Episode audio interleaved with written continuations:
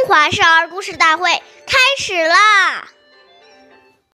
对饮食，勿拣择；食适可，勿过则。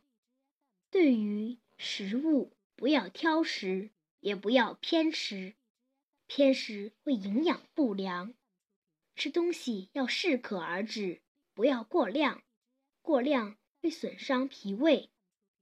岁月易流逝。故事永流传。大家好，我是中华少儿故事大会今日讲述人尚凌宇，我来自小鸡金喇叭少儿口才钢琴艺校。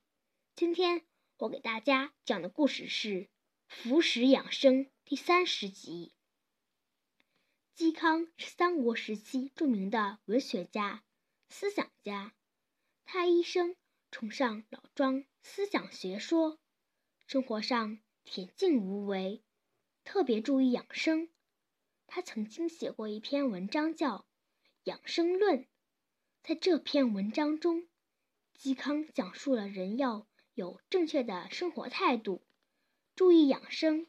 只有做到这些，才可以达到健康长寿的目的。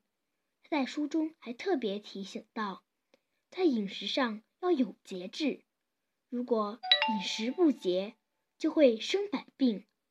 这些养生常识对我们的今天保健养生仍具有借鉴意义。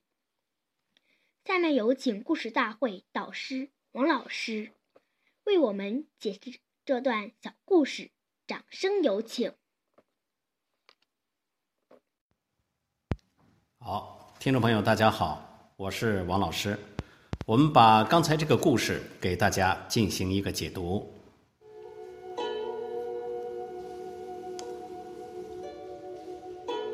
我们说，一个人真正活得怎么样，生命的质量如何，都与他生活有没有常态紧密联系。暴食暴饮、夜不睡、晨不起，这都是生活没有规律的表现。老子说：“圣人为夫，不为目。”饮食是为了吃饱肚子，而不是为了满足口目。当今社会的文明病，例如癌症、糖尿病等等，很多都是因为营养过剩与营养失衡所造成的。要注意那些过分加工和太精致的食品，它们大多含有化学添加物，有害健康，不宜食用。世界卫生组织公布的全球十大垃圾食品里头有油炸类食品、腌制类食品、加工类肉食品，包括肉干、肉松、香肠等；还有饼干类食品，不含低温烘烤和膨化食物；罐头类食品，包括鱼肉类和水果类。话梅、蜜饯等食品，包括果脯；冷冻甜品类食品，包括冰激凌、雪糕和各种冰棒等；烘烤类食品。所以说，我们生活一定要有规律，一定要健康的去生活。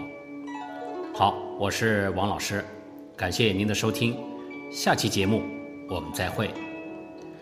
想要参加我们故事大会的朋友，请关注我们的微信公众号“微库全拼八六九九幺二五九”。